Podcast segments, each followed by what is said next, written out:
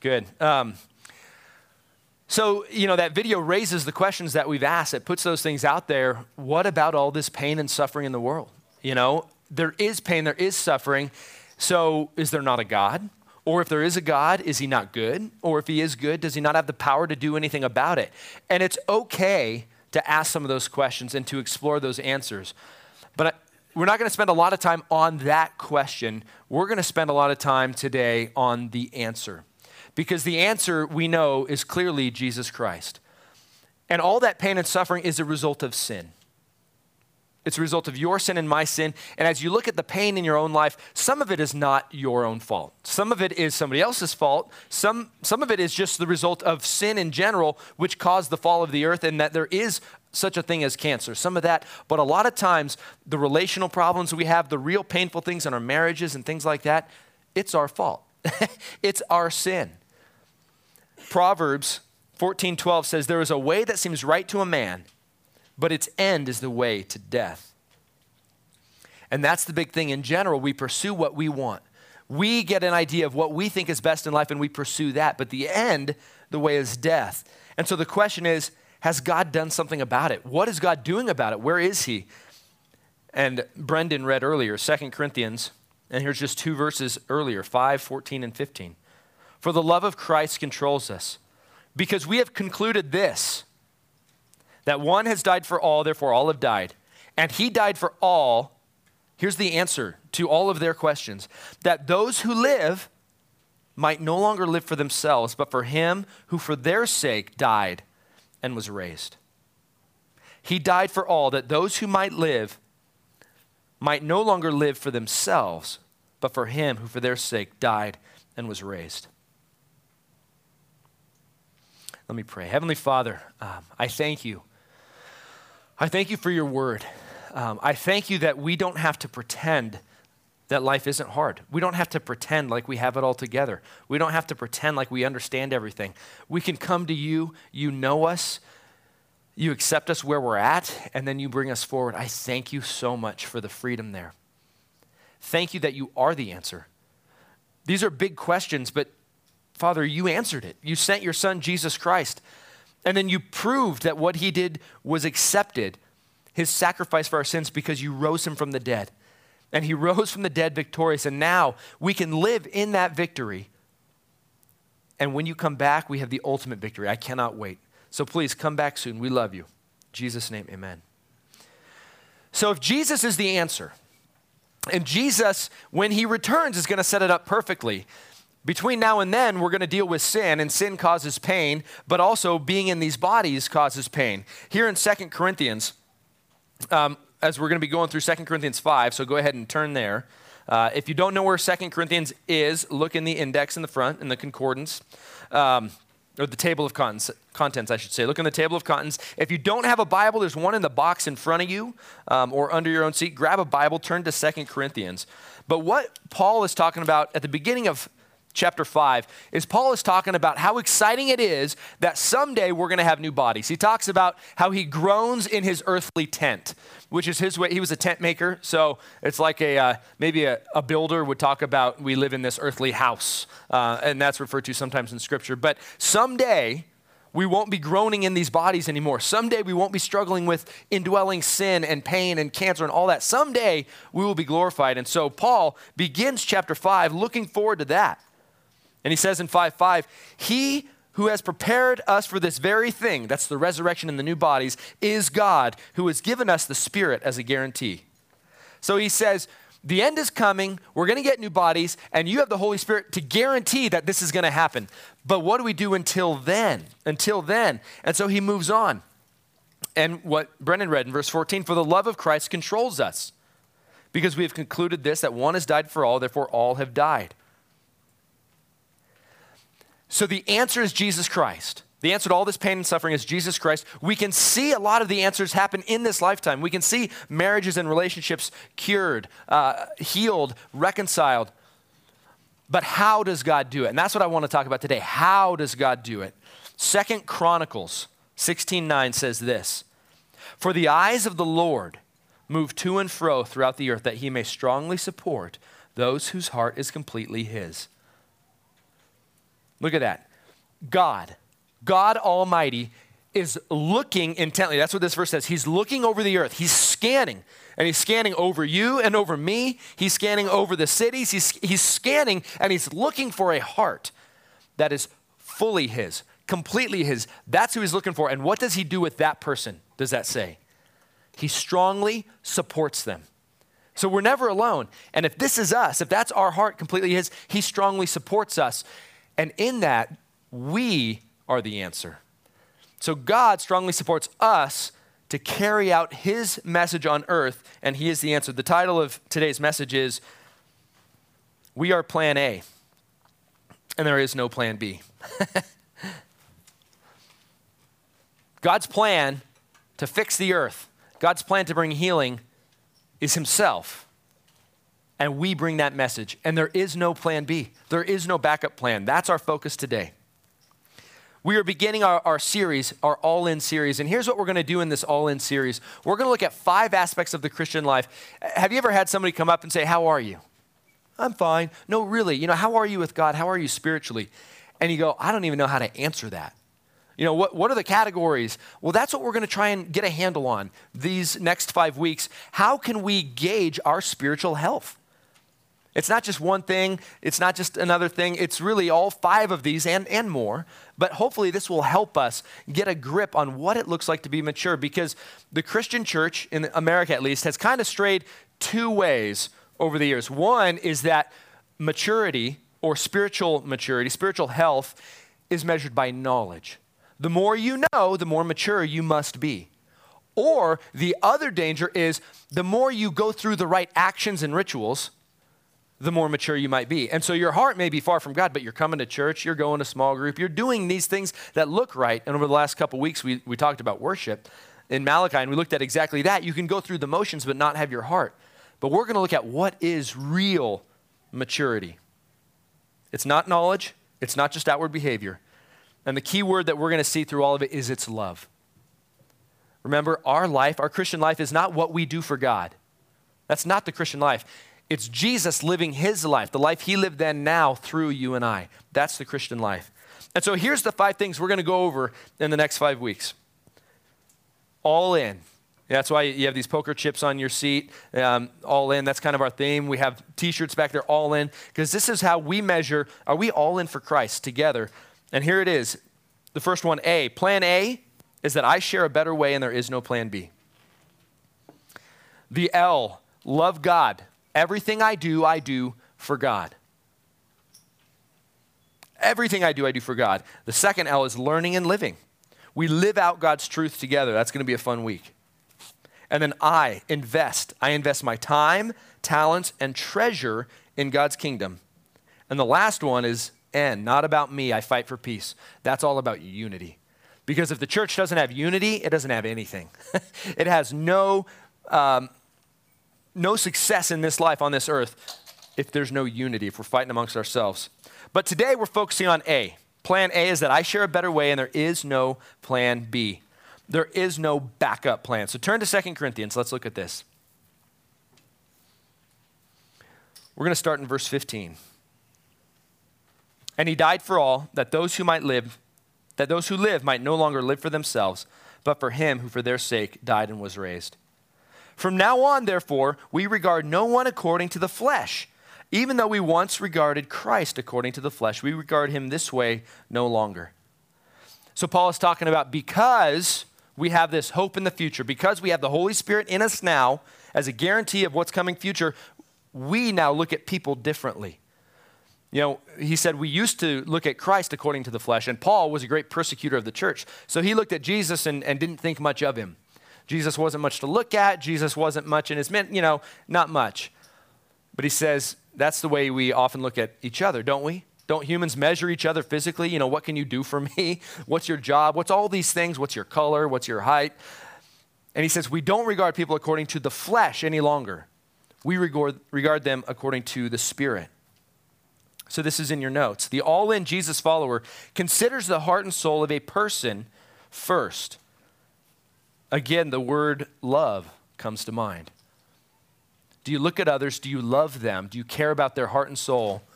Or do you just judge them physically? But we're different because look at verse 17. Therefore, if anyone is in Christ, that means receive the Holy Spirit, the hope for the, the eternal salvation, he is a new creation. The old has passed away, behold, the new has come.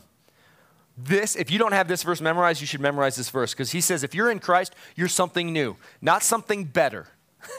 you're not more moral than you used to be. That's not what Jesus does. Jesus doesn't make you good, he makes you new. New with him, we're going to get into that, but new in your flesh also. The Bible talks about the heart being made new, a heart of stone. Jeremiah prophesied, I will remove your heart of stone and give you a heart of flesh. That is a heart of love. The new creation is different. The person who is a new creation begins to love what God loves. When we were at camp this summer, um, sometimes I would take questions, and, and one of the kids asked, How do you know you're saved? Which was a great question. How do I know I have the Holy Spirit, I have God? Um, and I gave him an answer, but afterwards, somebody else came up to me with a better answer. They said, Really? You know you belong to Jesus when you start loving what God loves. When you're not going to church because you're supposed to, when you're not doing good things because you're supposed to, when you start actually loving what God loves, it, it means there's a heart change going on. And so that's one of those things about us as new creations. We begin to actually love what God loves. And look at back at verse 15. This new creation, look at 15. They don't live for themselves, but for Him, for Jesus who died for them.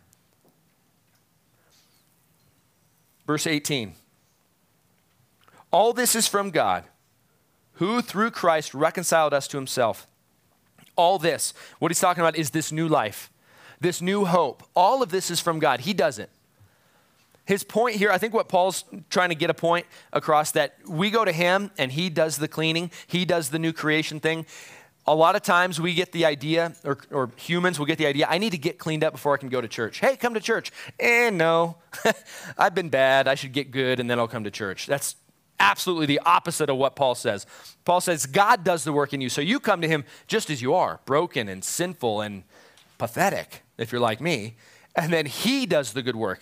So he does the work, and the work is reconciliation. And this is the key word in this whole passage reconciliation, to reconcile. The word reconcile, it refers to the removal of enmity between two aggrieved parties. It means to restore a relationship. And specifically here, the word means restored to favor by an exchange.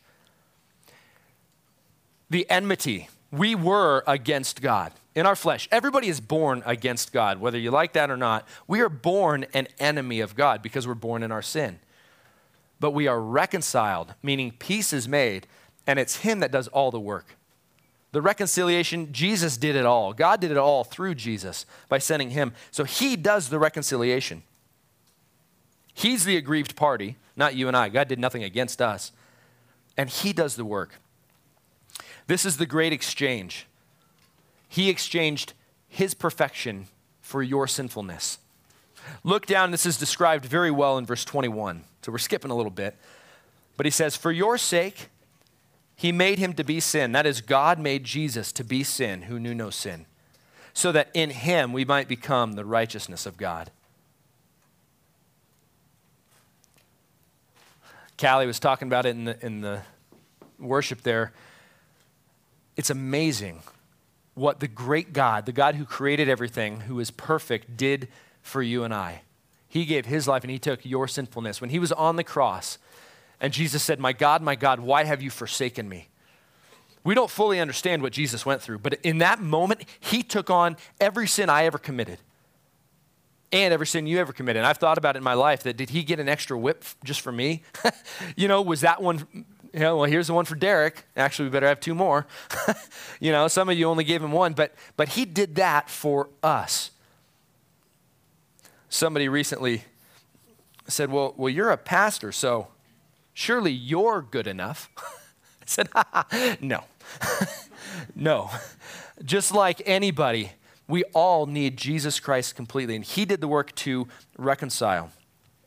Again, the great exchange, His perfection for your sinfulness. Now, if you're here and you're not a Christian, and you're listening to this, this might not sound like good news because you're he- here's what you're hearing. So, the answer is for me to give up my life for Jesus. So the answer is for me to die to myself. I don't want to do that. And that's a valid question. Because if you're sharing your faith with somebody, if you're sharing Jesus, if you're sharing it honestly, you're going to say, oh, by the way, he wants you to be dead. the way to come to God is to die to self. Galatians 2:20, I've been crucified. And now I live as a what we've been talking about, a living sacrifice. And there's sticky notes back there. Grab a package because on it is Romans 12, 1 and 2. We are a living sacrifice. That doesn't sound like much fun. So, real quick, what are the benefits? Because it is worth looking at. What are the benefits of this new creation? I just listed a handful. Earlier in 2 Corinthians 5, Paul talked about hope for eternity. That's a huge benefit. hope for eternity. Someday you're going to be in paradise with the king with a new body. And I believe you're still going to be in relationships with the people here. And uh, so it's going to be amazing. Um, if you've ever read the Divine Comedy. It was written in the 1300s by Dante in Italian. Uh, maybe you've heard of Dante's Inferno, where, where this poet gets to actually take a tour of hell and the levels of hell. I highly recommend it. It, it should be recommend or uh, required in schools, but it's probably not anymore. But you see him going, and he's having conversations with people in hell all the way through, um, and they're all. I mean, it's pretty grotesque. Some of the the art in Italy from that time period actually refers to this book. Um, but it's pretty grotesque. And he starts talking to people. And there's one guy where he's talking to, and he says, Yeah, I have to wait here before I can go there, and I have to wait for 100 years, longer than my lifetime, even just to take the next step. I mean, but the idea was all these people said, If I only knew what, how long this was going to be, and how what I did on earth affected this, I would have lived differently. And they all say, Go back and tell so and so. Go back and tell so and so. But that's our hope. Guess what? Your hope, there is no such thing as purgatory. There is a such place as hell. But your hope is that you're going to paradise. Immediately, when Jesus was on the cross, remember the thief next to him? Said, Remember me when you come into your kingdom. And he said, Today you'll be with me in paradise. That's exciting. So the benefits are great indeed. Hope, power, power not to sin. Remember, he set us free from the penalty of sin. That's why we get to be with him. But he set us free from enslavement to sin. So we looked at that video at the beginning. All the pain that comes, that comes from sin. And how often have you created more pain in your life because of sin? Following Jesus Christ, the Holy Spirit indwelling, gives us the power to be free from that and to live in a different way. Peace. Peace for me is one of the big ones. That I can have peace at all times because of Jesus Christ. Paul writes it elsewhere it's the peace that passes understanding will guard your hearts and your minds in Christ Jesus. It's a peace that you'll have and you don't get it. But it's because you know that God is trustworthy and you actually trust Him. That's where that peace comes from. As I was writing this, the, the biggest thing that came to my mind, and some of you have known me for years and you, you knew Dan Palmer. Well, Dan,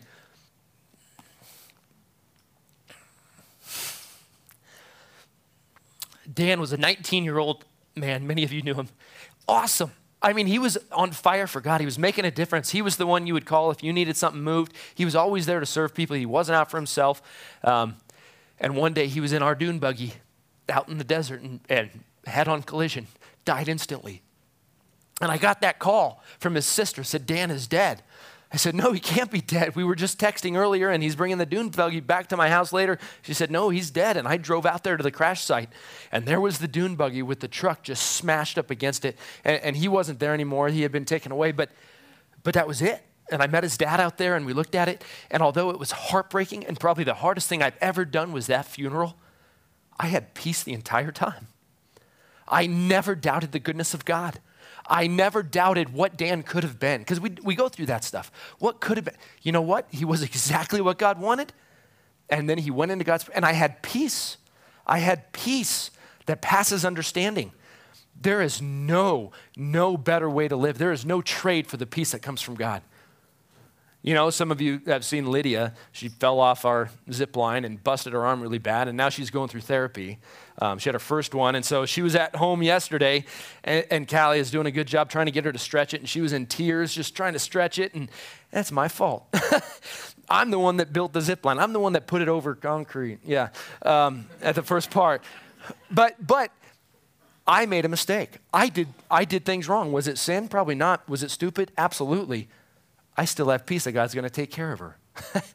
Could it have been different? Absolutely. I believe so. But I can still trust God with her. I still have peace that He's going to work it out. Our mistakes, we can have peace in those. Even our past sins, we can have peace that God's going to make something good out of that. That peace, huge. I spent too long on that. Peace. and all of this is not because we are better, it's because we're new. It's because we have a new life with Jesus in us. And I think one of the greatest things that we receive as Christians is love. We, we receive a father who loves us unconditionally, and he proved it through his son. He accepts you right where you're at and says, I love you. And you say, Well, what about all these things about me? He says, I love you anyway. And then he teaches us how to love, and we can become part of a community where actual people love us unconditionally. And we get to love others. The benefits are great. But should we accept Christ as Lord because of the pragmatic benefits? Should we share with others purely how much better life gets if you turn to Jesus?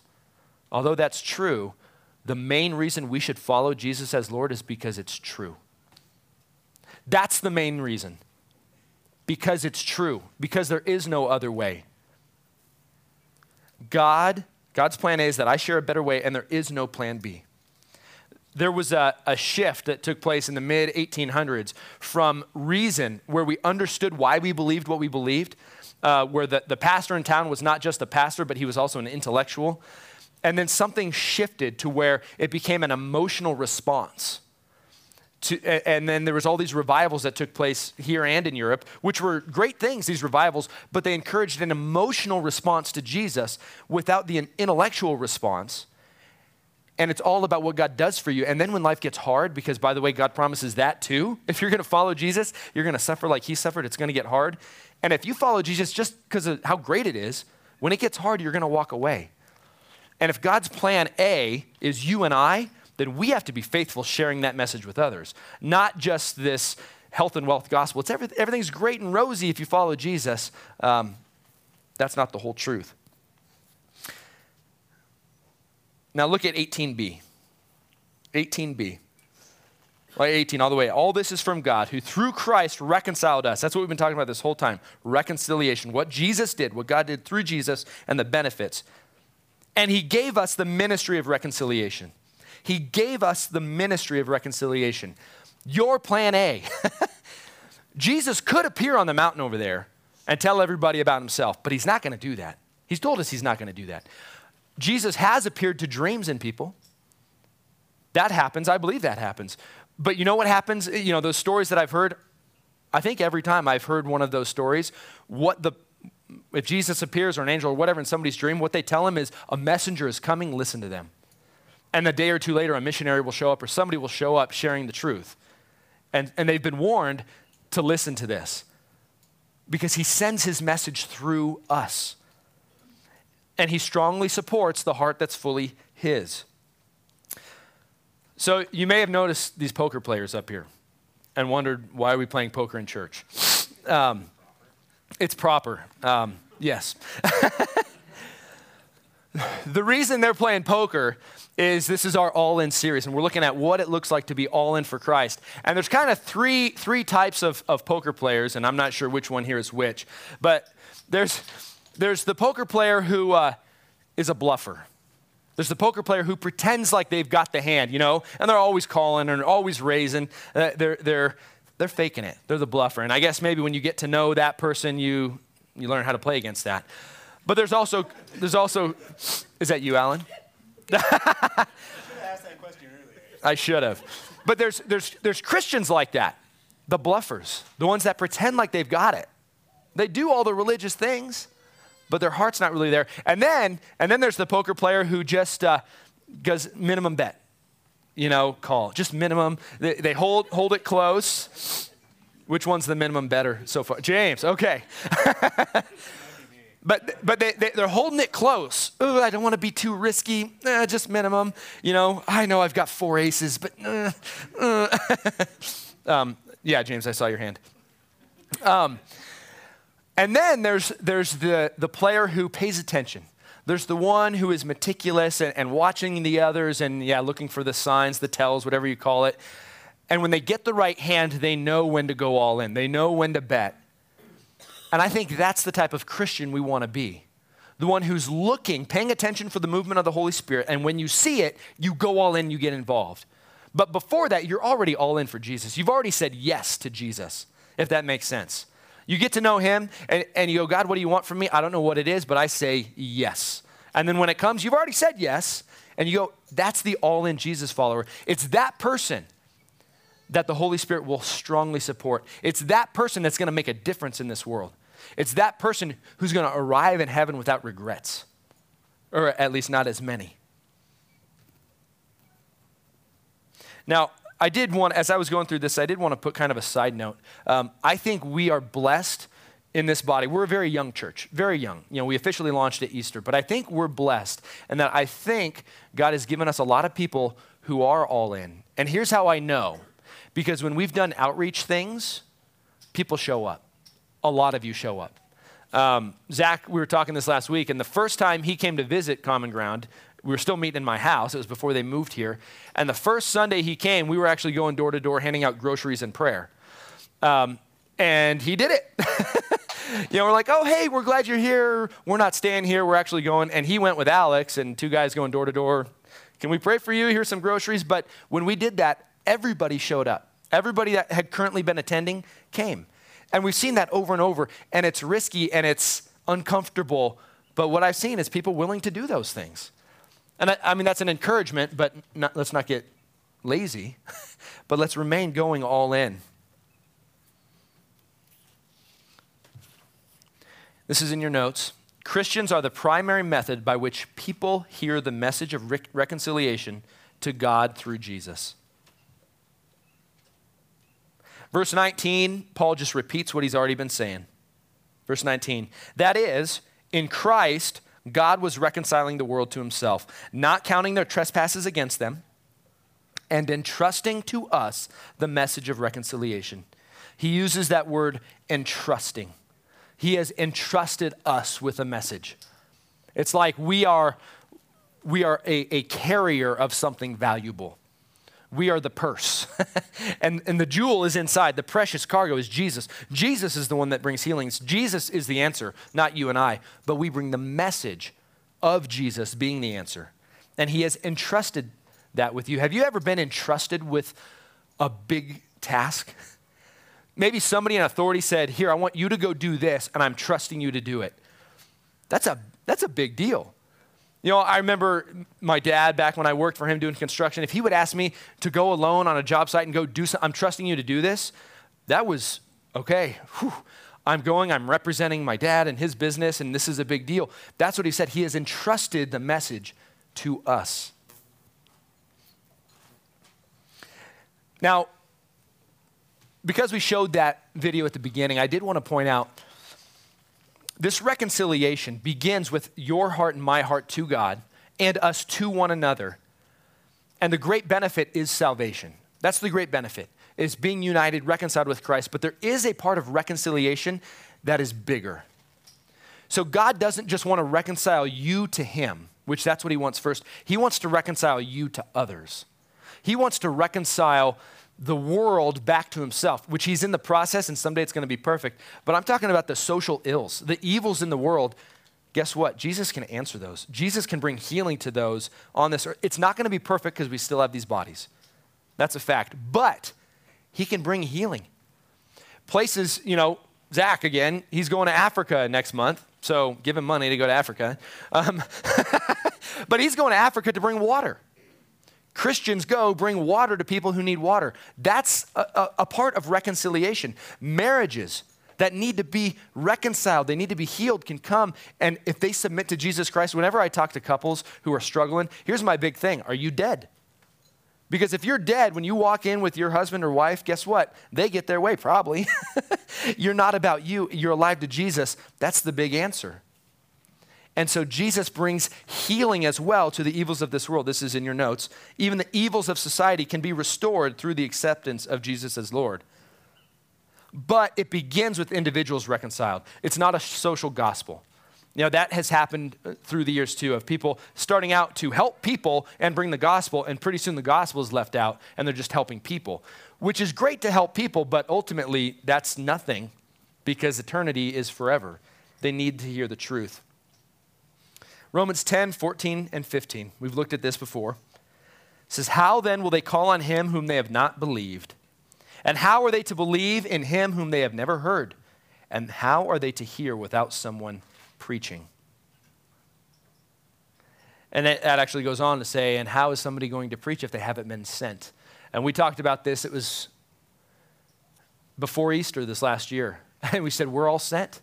We are all sent. If you're a Christian, you're a priest, you are sent to reconcile others to him.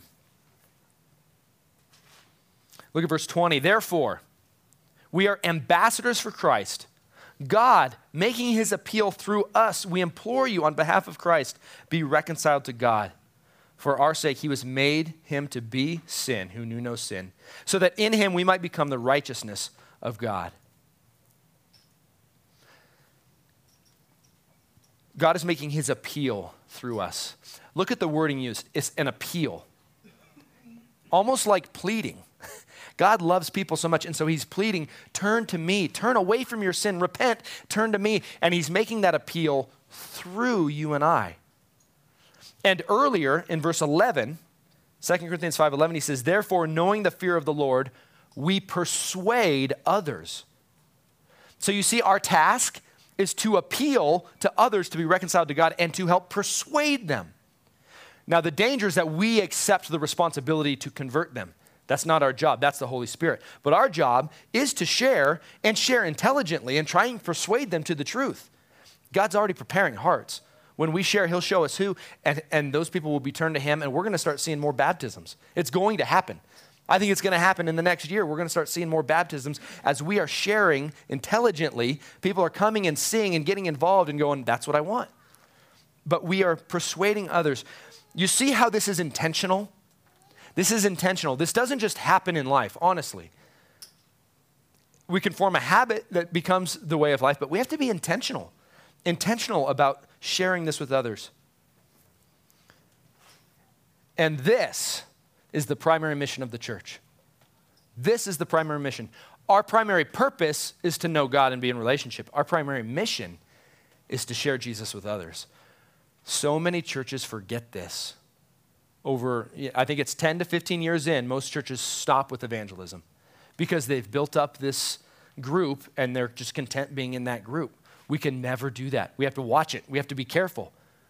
And we have to continually go. It's our primary mission to share the truth. And so let's get a little practical right as we wrap up the sermon portion. We'll worship some more. But practically, what does this look like? What does it look like for us to share our faith? Um, I, I, think Callie gave me a good example two weeks ago. We started soccer, and I'm coaching Elisa's team and Kayla's team.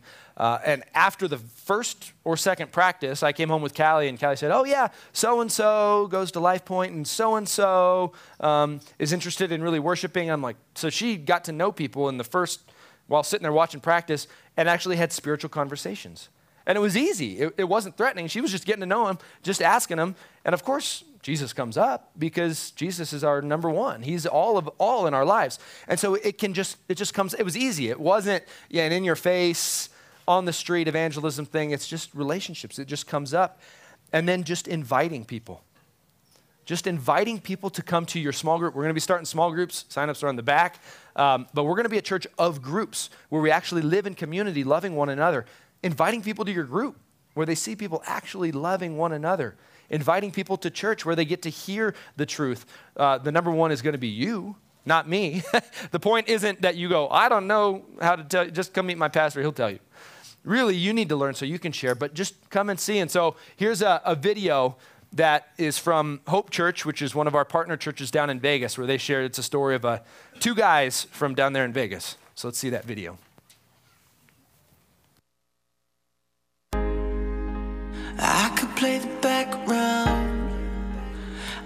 Hey, I'm Matt P, originally from Detroit, Michigan, and grew up in Las Vegas. I grew up loving sports, where I went to Silverado in 2004, played a little football, and through one of my boys, played a little bit of basketball at the gym, where I met Hayden. And around that time, he went to college, and I stayed out here. So in 2008, I was at the gym and ran into Hayden again after many years where we were playing ball. And he started talking about God and Jesus and invited me to a Bible study. I was that guy that tried everything and it almost killed me between drugs, sex, addiction. Actually, two weeks before I was invited to Bible study, I found myself on the bathroom floor overdose. To be honest, I was unsure if uh, Matt P was even going to come to the Bible study when I first invited him. But uh, he showed up and we built a little relationship from there. I seen that he was passionate. And uh, at the time, I had went overseas to play basketball. When I came back uh, this summer, Matt P came up to me in the gym and he actually asked me if, he, if I was going to do the Bible study again. And uh, we got it going around May. And um, I, it's just been amazing to see the transforming effect of the gospel that's happened in this guy's life over the past two, three months. So when I first walked into Hope, I sat in the back by myself and I felt like Jesus was speaking directly to me. And over the past three months, I feel like Jesus has challenged me to radically change my life. And the community at Hope has encouraged me and challenged me to live the life of a Jesus follower. Because I was invited to Hope, God has forever changed my life.